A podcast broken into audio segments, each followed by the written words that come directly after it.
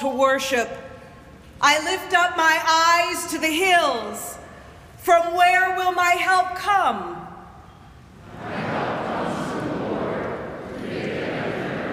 The Lord will keep you from all evil. He will keep your life.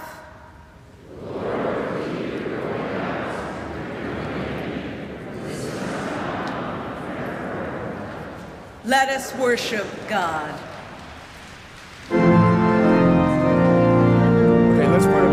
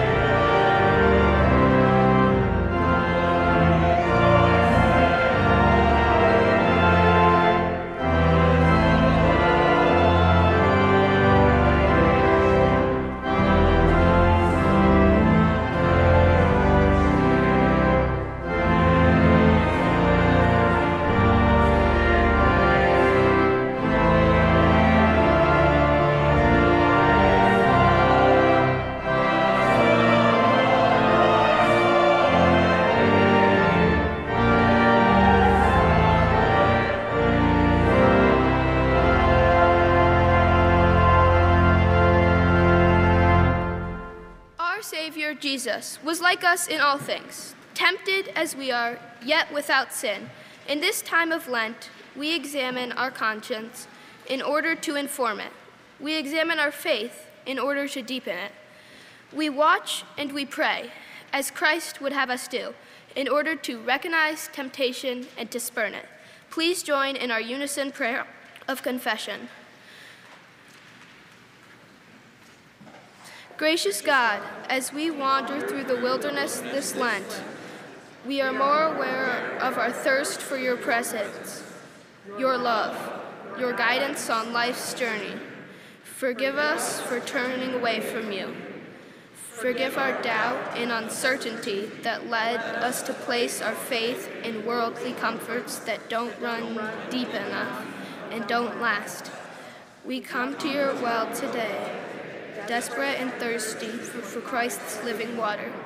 Quench our thirst, we pray. Grant us your forgiveness and your grace. Amen.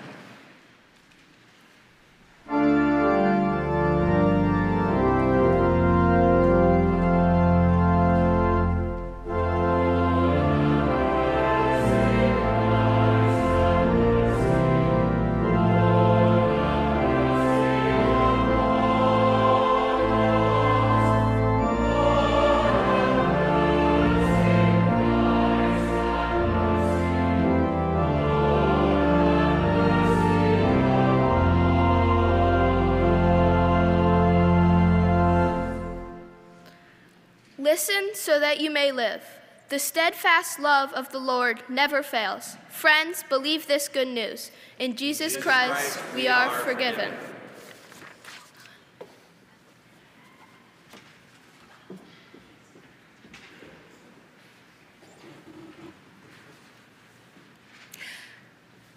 Good morning, everyone, and welcome to worship at Fourth Presbyterian Church of Chicago, where the river is green and the snowflakes gently fall. On this, the third Sunday in Lent, in the season when we are drawn closer to God in prayer and reflection, we hope to be drawn closer to one another as a community of faith also welcoming one another here because God first welcomed us. As we did last Sunday, as we will do throughout the season of Lent, I invite you to turn to your neighbors, sharing with each the peace of Christ with them. And for those that are joining us online, we hope that you'll take this time on this day to let us know that you are joining us whether via the QR code on your screen or on the link below in your video, we extend a warm welcome to you all. So, beloved, may the peace of our Lord Jesus Christ be with you all.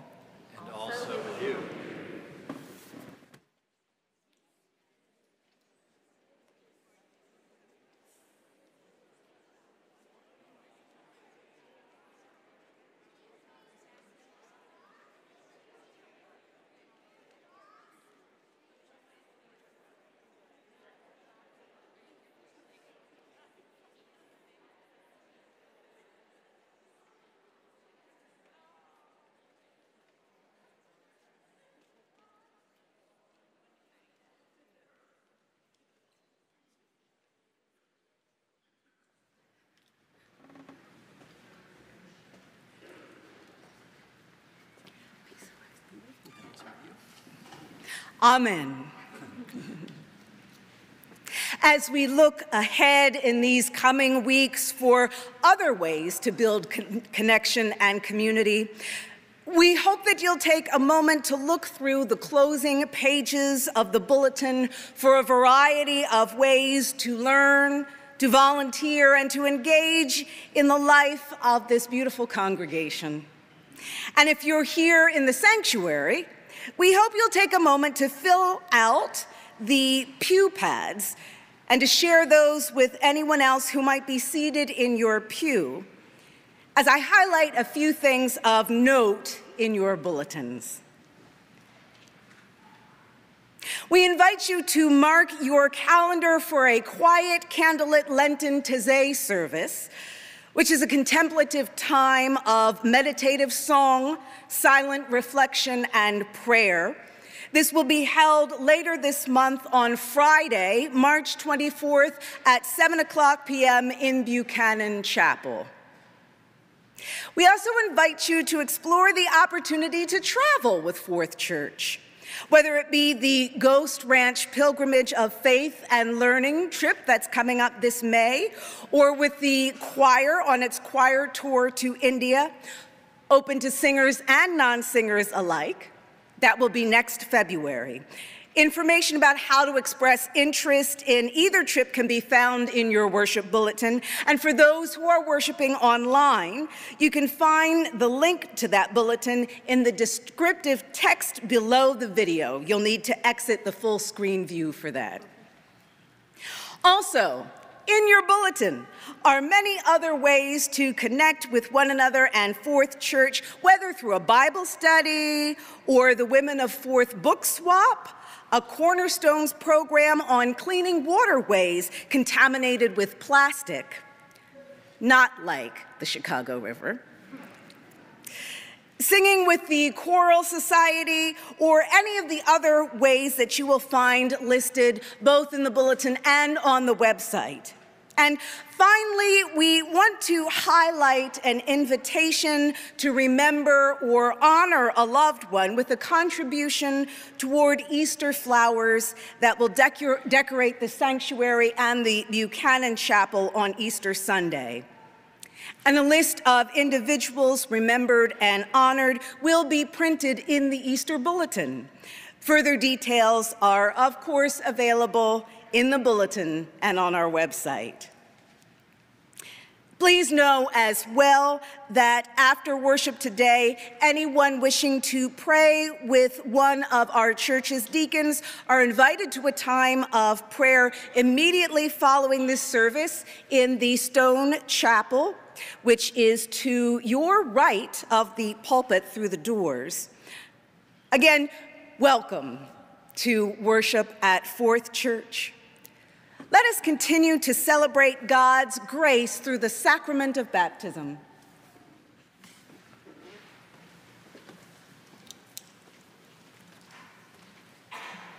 Hear the words of our Lord Jesus Christ.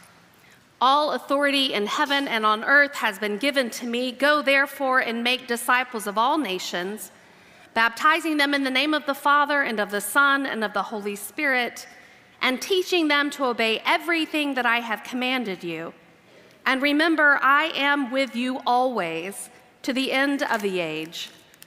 Obeying the word of our Lord Jesus and confident of these promises, we baptize those whom God has called. For in baptism, God claims us and seals us to show that we belong to God.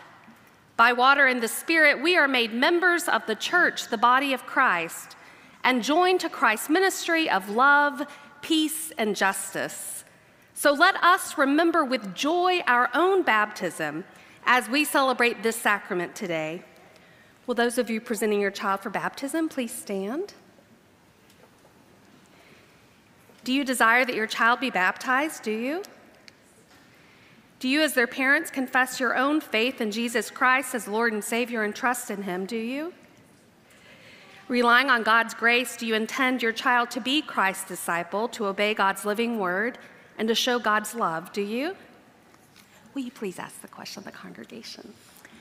In our Presbyterian tradition, the congregation as a whole takes responsibility for nurturing those baptized into the life of the church. Do you, as members of the Church of Jesus Christ, promise to guide and nurture these children by word and deed, with love and prayer, encouraging them to know and follow Christ and to be faithful members of Christ's church? If so, please say, We do. We do. You may be seated for a moment. Let us pray. We give you thanks, eternal God, for you nourish and sustain all living things by the gift of water. In the beginning of time, your spirit moved over the watery chaos, calling forth order and life. In the waters of the Jordan, Jesus was baptized by John and anointed with your spirit. And by the baptism of his own death and resurrection, Christ has set us free from sin and death and opened the way to eternal life. So pour out your Spirit upon us and upon this water, that this font may be your womb of new birth.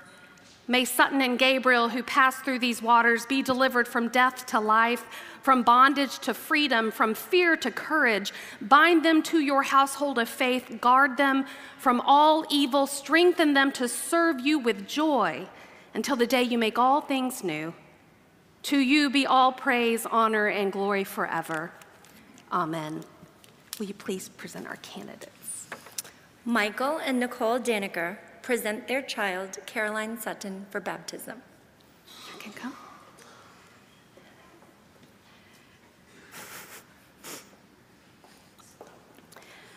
So, will you let me will you let me hold you for a minute? Yeah. Hi. Hi. Caroline Sutton, I baptize you in the name of the Father and of the Son and of the Holy Spirit. Sutton, you have been sealed by the Spirit in your baptism, and you are marked as Christ's own forever. Amen. Thank you.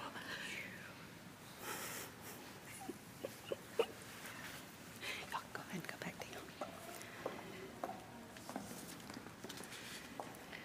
Polly Toner presents her child, Gabriel Lachlan, for baptism.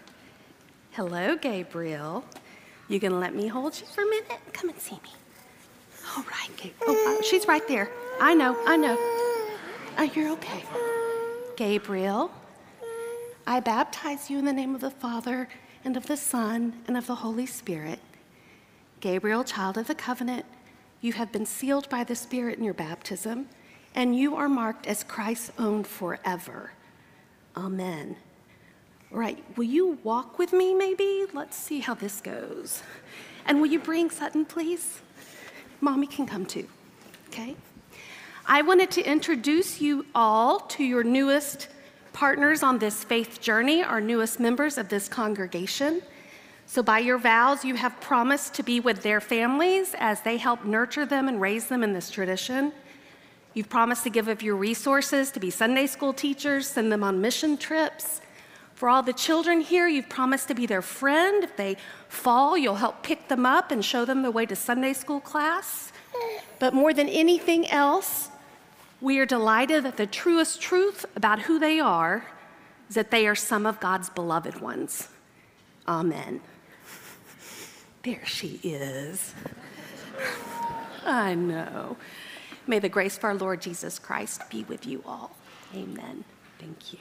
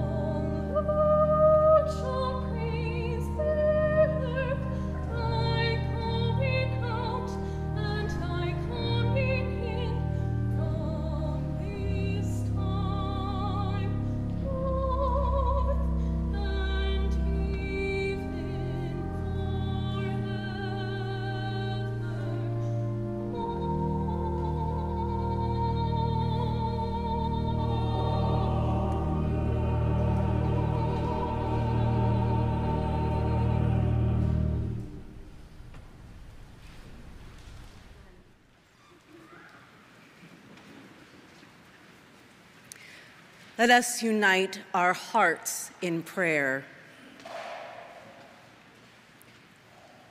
Gracious God, our way in the wilderness, guide us by your word through these 40 days so that we may be reformed, restored, and renewed through Jesus Christ our Lord. And may we, as your children, say, Amen. Our Psalter portion this morning is from Psalm 8. Listen now for God's word to us.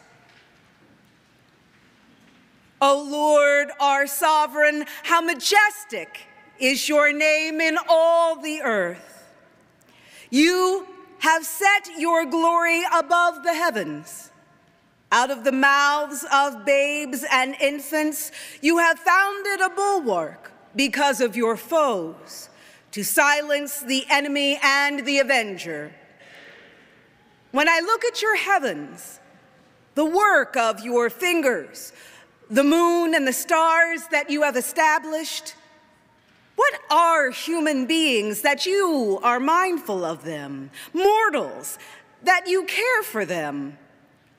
Yet you have made them a little lower than God and crowned them with glory and honor. You have given them dominion over the works of your hands. You have put all things under their feet, all sheep and oxen, and also the beasts of the field, the birds of the air, and the fish of the sea, whatever passes along the paths of the seas. O Lord, our sovereign, how majestic is your name in all the earth. Amen.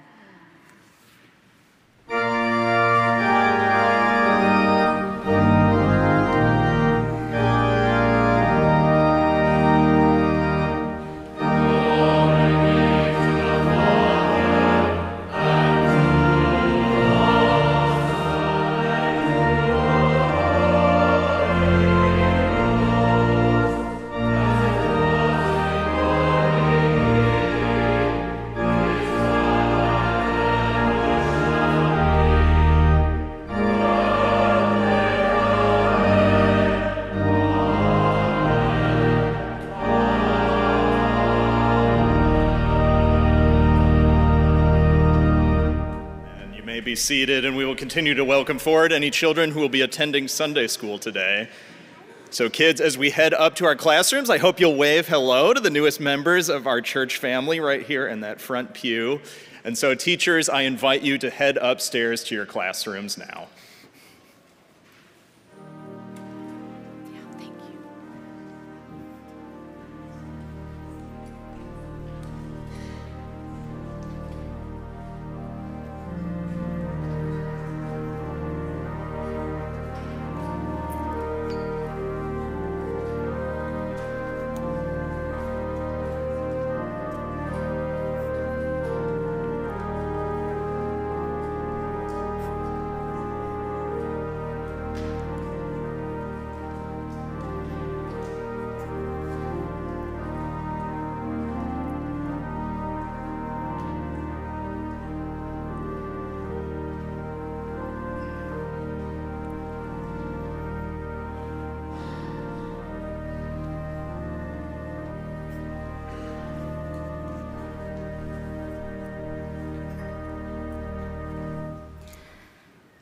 Our scripture on this day is taken from Genesis, the first chapter. We'll skip around a bit, but we still hope we can get a sense of the rhythm and the poetry. So listen for God's living word. In the beginning, when God created the heavens and the earth, the earth was a formless void, and darkness covered the face of the deep, while a wind from God swept over the face of the waters. Then God said, Let there be light. And there was light. And God saw that the light was good, and God separated the light from the darkness. God called the light day, and the darkness God called night. And there was evening, and there was morning the first day. And God said, Let there be a dome in the midst of the waters, and let it separate the waters from the waters. And it was so. God called the dome sky, and there was evening, and there was morning the second day. And God said, Let the waters under the sky be gathered together into one place, and let the dry land appear. And it was so. And God saw that it was good. Then God said, Let the earth put forth vegetation. And it was so. And God saw that it was good. And there was evening and there was morning the third day. And God said, Let there be lights in the dome of the sky to separate the day from the night and let them be for signs and for seasons and for days and years. And let them be lights in the dome of the sky to give light upon the earth. And it was so. And God saw that it was good. And there was evening and there was morning the fourth day. And God said, Let the waters bring forth swarms of living creatures, and let birds fly above the earth across the dome of the sky. And God saw that it was good. And there was evening and there was morning the fifth day. And God said, Let the earth bring forth living creatures of every kind, cattle and creeping things and wild animals of the earth of every kind. And it was so. And God saw that it was good. And God said, Let us make humankind in our image, according to our likeness and let them have dominion over the fish of the sea, and over the birds of the air, and over the cattle, and over all the wild animals of the earth, and over every creeping thing that creeps upon the earth. So God created humankind in God's image. In the image of God, He created them. Male and female, God created them, and it was so. God saw everything that God had made, and indeed it was very good. And there was evening and there was morning the sixth day. Thus the heavens and the earth were finished in all their multitude. And on the seventh day, God finished the work that God had done, and God rested on the seventh day from all the work that God had done. So God blessed the seventh day and hallowed it, because on it God rested from all the work that God had done in creation. This is the word of the Lord. Thanks be to, Thanks be to God. I believe in God, maker of heaven and earth. Today is the third Sunday in our intentional communal walk through one of the most ancient and ecumenical creeds of the Christian tradition, the Apostles' Creed.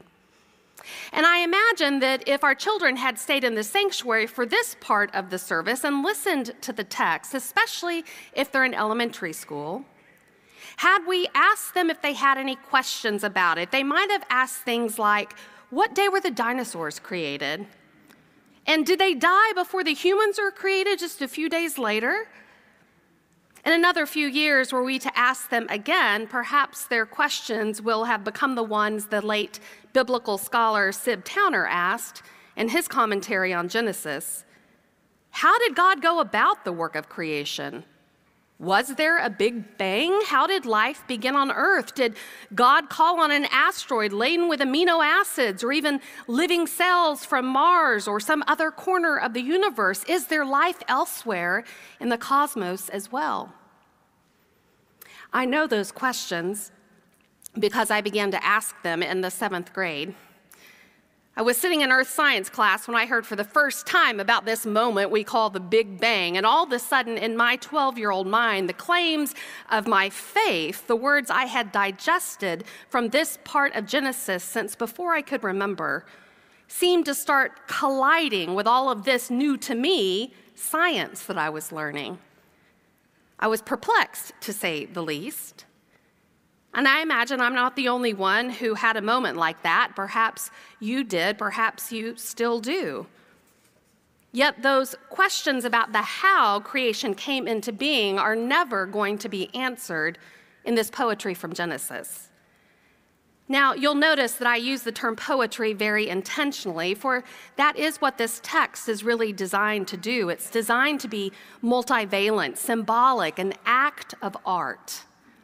As a colleague has written, Genesis 1 is not a physics lesson, and it was written before science had awakened in the mind of humanity.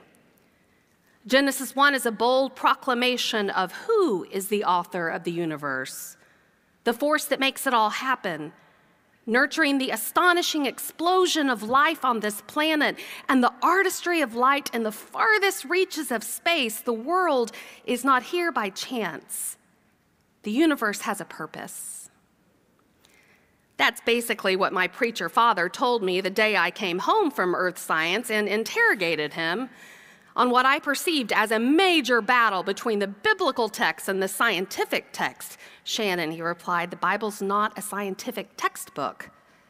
Wasn't written to tell us the how things happened, but to tell us the why and the who beyond and behind it all.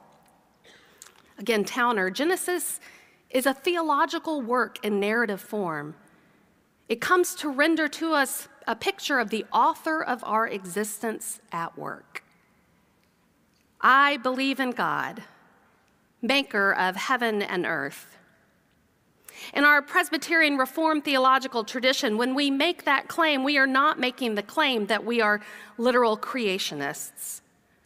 A literal creationist, usually a pretty loud voice in our marketplace of ideas, adheres to a literal interpretation of Genesis 1. They disregard the science of evolution and the study of geology and archaeology and believe that God brought all the earth and all the rest into being in seven distinct days. And if you ever challenge someone who adheres to that worldview, inevitably you will be told, at least I have been, that clearly you do not take the scriptures as seriously as they do. The Bible says it, I believe it, that settles it. That was a popular bumper sticker in my own ho- old hometown of Waco, Texas.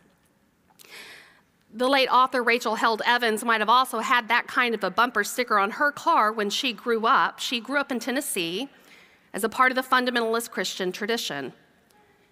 But as she became a young adult, she experienced her own earth science existential moments out of which she realized she needed to find a way of being faithful that felt more expansive and made more room for mystery. And as she looked back on why that theological shift was such a critical one for her to make, she wrote The problem with fundamentalism is that it can't adapt to change. When you count each one of your beliefs as essential, change is never an option. When change is never an option, you have to hope that the world stays exactly as it is so as not to mess with your view of it. For fundamentalists, literal creationists, Christianity sits perpetually on the precipice of doom. One scientific discovery or cultural shift or difficult theological question away from extinction. They are so fearful of losing their grip on faith, she concluded, they have a tendency to squeeze the life right out of it. End quote. I would add to her statement that part of what we see and hear, not just in the witness of Genesis 1, but throughout the witness of Scripture, is that change, creation, recreation, new creation is an important part of all the life that the one we call maker of heaven and earth has breathed into being. So when we call God the maker of heaven and earth, we are claiming that God is a God of creative power, creative activity, creator of all that is seen and unseen. For again, the gift of science is that it can help us understand more deeply the how of our material world. And the gift of our faith can help us realize more profoundly the why of it all, the why of all of us in the first place. Furthermore, the gift of our scripture through the power of God's wildly creative spirit can help us catch these glimpses of the one behind and beyond it all. So, what does Genesis 1 help us glimpse about the maker of heaven and earth? One insight comes from a Jewish friend of this congregation, the Rabbi Yehiel Poupko. Rabbi Poupko is a Judaic scholar at the Jewish Federation of Metropolitan Chicago, and once we were in a conversation about this particular text. He pointed out to me that from his Orthodox Jewish perspective, what I was calling the first creation narrative, there are two, by the way, was actually not written as a story about how God brought creation into being, how God was maker of heaven and earth. Rather, the beginning of creation, the actual unfolding of God's creating something out of nothing, is too awesome, too full of the sacred mystery to be contained in a story in our words, Poupko told me. From his perspective, The poetry we read from Genesis 1 is actually a story of God bringing harmony out of chaos. And that's why the seventh day, the Sabbath, was proclaimed as holy and a day of rest, the rabbi concluded. It was the first day without chaos. On the seventh day, God's creation of harmony was finally complete. Rabbi Poupko's insights help us to understand that one phrase we could mentally add to maker of heaven and earth is the phrase creator of harmony out of chaos. Another thing we glimpse in this poetry about our maker of heaven and earth is that the Holy One does all of it through invitation. Did you hear that in the text? Then God said, Let there be light. Let there be a dome in the midst of the waters. Let the waters be gathered together and let dry land appear. I could keep going, but I imagine you hear the repetition let, let, let. Each time God creates, God uses invitational language. And that tells us so much about the one we call maker of heaven and earth. God could have simply worked independently and in a way that was domineering, that was about power over, but that's not how the one we call God does it. The way this poetic text reads, we see this picture of a creator who chooses both to initiate the creative process as well as a maker of heaven and earth who chooses to invite that which is created into the ongoing work of creation. Let the earth put forth vegetation. Let the waters bring forth swarms of living creatures. There is this interesting dance, this interesting partnership going on. Yet God the Father Almighty, maker of heaven and earth, could have gone about the work of creation differently, working on or over.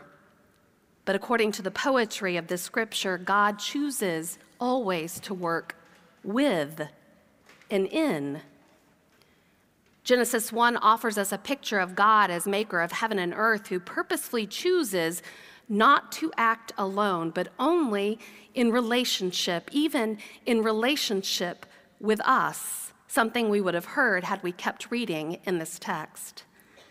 This biblical text gives us this strange glimpse of a God who chooses divine vulnerability by involving those who are finite, those who are creature, into the whole process. But that's not all. Do you know what else we discover about the maker of heaven and earth in this text?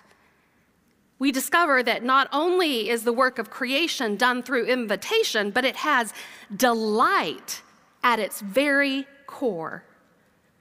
Delight is inscribed in the very character of creation. We read how, beginning with the very first act of God's creative activity, that the maker of heaven and earth assesses what has just taken place and declares, It was good day after day, it was good, and after day six, it was very good.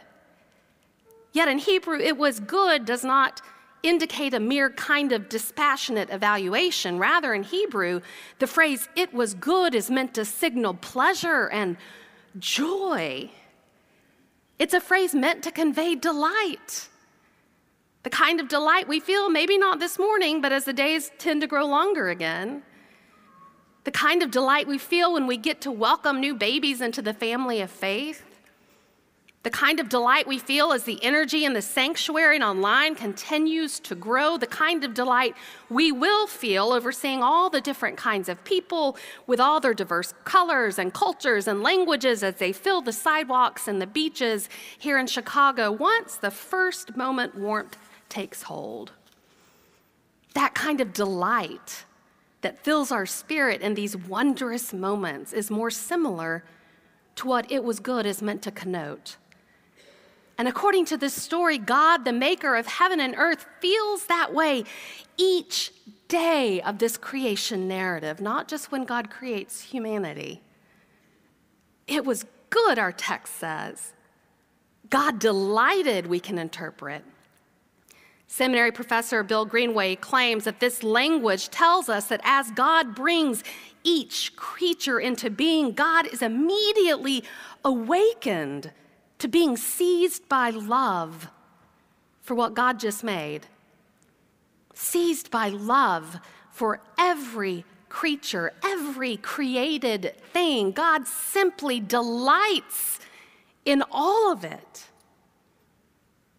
What might happen, do you think, if every time we professed, I believe in God the Father Almighty, maker of heaven and earth, we remembered these three glimpses that God is the one who creates harmony out of chaos, that God chooses to do God's work in a way that's invitational and vulnerable, inviting even us and all of creation to participate.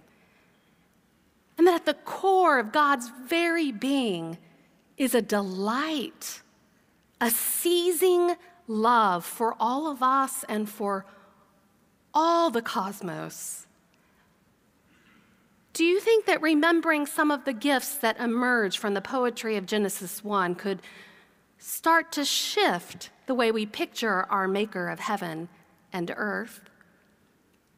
Do you think that remembering these glimpses could make our own faith more expansive, offer some more room for mystery, help loosen our grip on needing to know all the hows, so we might be able to rest more deeply in knowing some of the whys?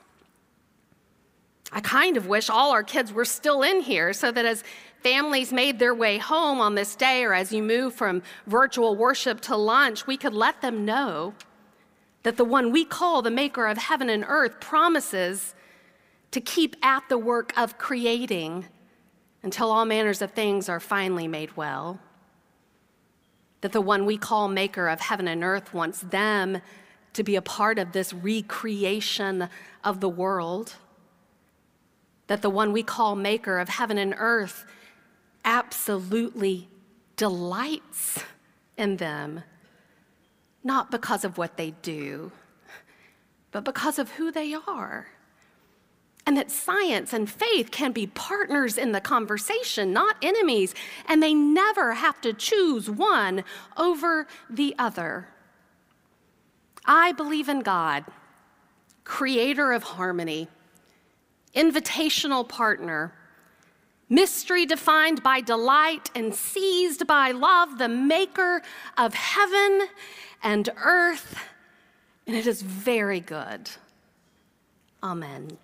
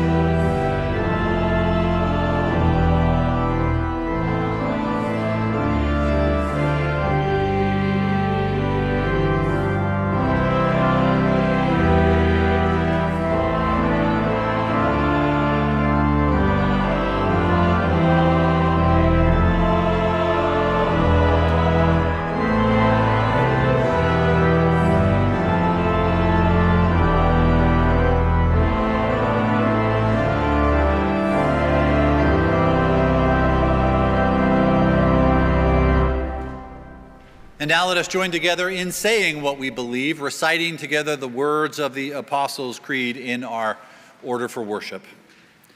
I believe in God, the Father Almighty, maker of heaven and earth, and in Jesus Christ, his only Son, our Lord, who was conceived by the Holy Ghost, born of the Virgin Mary, suffered under Pontius Pilate, was crucified, dead, and buried he descended into hell. The third day he rose again from the dead. He ascended into heaven and sitteth on the right hand of God the Father Almighty. From thence he shall come to judge the quick and the dead. I believe in the Holy Ghost, the holy Catholic Church, the communion of saints, the forgiveness of sins, the resurrection of the body, and the life everlasting. Amen. Please be seated. Let us pray. Almighty God, maker of heaven and earth, may the heavens be joyful and the earth be glad. For your name is majestic and your glory is set for all to see in the works that you've made. And amid all of them are we, your people, the people of your very own creation, of whom the psalmist reminds us you are mindful and for whom you care. And so we are grateful. And our gratitude issues in praise and blessing. For if we remain silent, Jesus says, even the rocks will cry out for you. So today we bring prayers intercessions and appeals to your mindfulness and to your care for those in our world who are suffering in all kinds of ways today, both in intimate ways, illness, decline, death, loss, and grief, as well as all of the collective ways in which people suffer as they are assailed by the elements, by the forces of nations, banks, militaries. We entrust all of those who suffer, O God, to your care, and in so doing, we pray for the will and the commitment to relieve suffering wherever we find it through acts of giving and advocating, as well as through acts of witnessing and listening. Be mindful as well, O God, of the city of Chicago, our church home.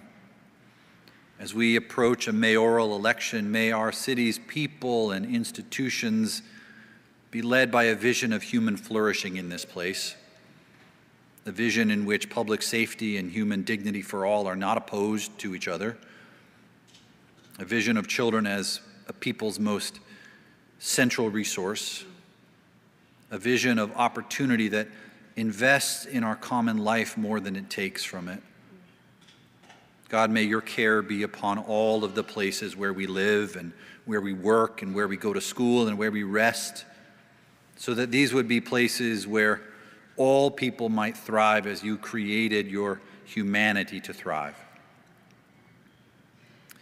And hear our prayers today for the very creation that you have made, O oh God its waters, its soil, its skies as we grow ever more mindful of the changes that our way of living in your creation are affecting on it, including an altered climate that produces extreme weather that threatens the lives of entire communities, we pray that your Spirit would continue to hover above your creation as in the beginning, to continue to bring order and health out of chaos and degradation. Inspire and animate us as part of your creation, to be better stewards of its precious gifts, both as individual people, but more importantly, as collective actors in government and business, and yes, church, so that the creation might be healed for the sake of this and future generations. And hear our prayer for your care of your church, O oh God, this congregation of Fourth Presbyterian Church and all churches everywhere today. Jesus, our head, welcomes us to a kind of abiding together as your people, gathered by you for worship and growth in faith and care for neighbors. And so abide with us as we abide in the world, that our neighbors and our pewmates and all who are gathered under the banner of church would know your presence in our lives as much and as well as we know anything. Strengthen our witness to the good news of your gracious welcome to all. Make us bold to follow you in the way of Jesus, joyfully, with delight, humbly, into the future that you have for all of us. We pray all of these things in Jesus' name, praying as he teaches us. Our Father, who art in heaven, hallowed be thy name. Thy kingdom come, thy will be done, on earth as it is in heaven. Give us this day our daily bread, and forgive us our debts, as we forgive our debtors. And lead us not into temptation, but deliver us from evil. For thine is the kingdom, and the power, and the glory forever. Amen. Friends, giving is an act of creation. For what else was God doing in making the heavens and the earth and giving God's very own self to it, God's very breath, God's very spirit? So in our worship, we give as an act of creation. Our giving creates ministries that raises up young people and then that supports those well on in, in their years. It creates ministries and programs that feed our neighbors as well as those who are far from us, victimized by disasters. During this season of Lent, we're participating in our denomination's One Great Hour of Sharing offering, which supports both our local work of our meals ministry and our social service center, as well as the work of the Presbyterian Disaster Assistance. You can designate a gift to that offering using the envelopes that are in the pews or using the information that is in the church bulletin. Our morning offering will now be taken.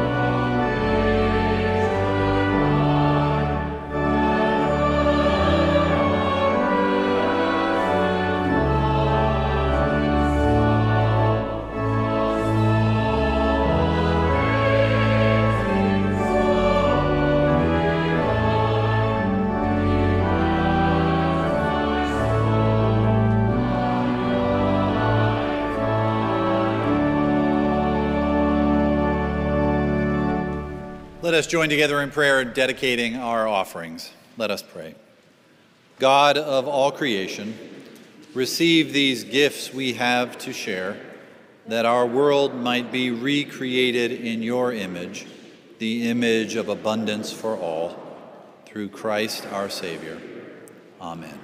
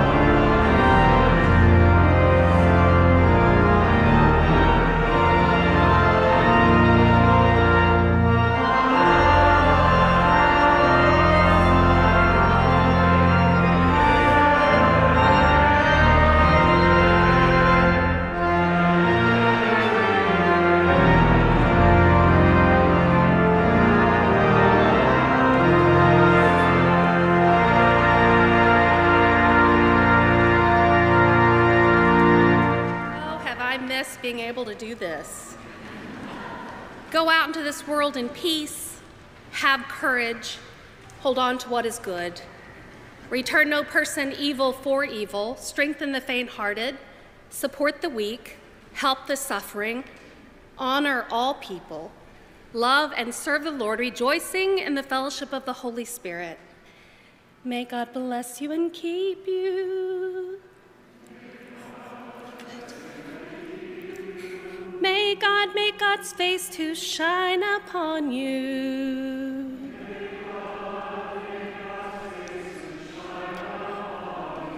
May God be gracious. And give you peace forever and ever.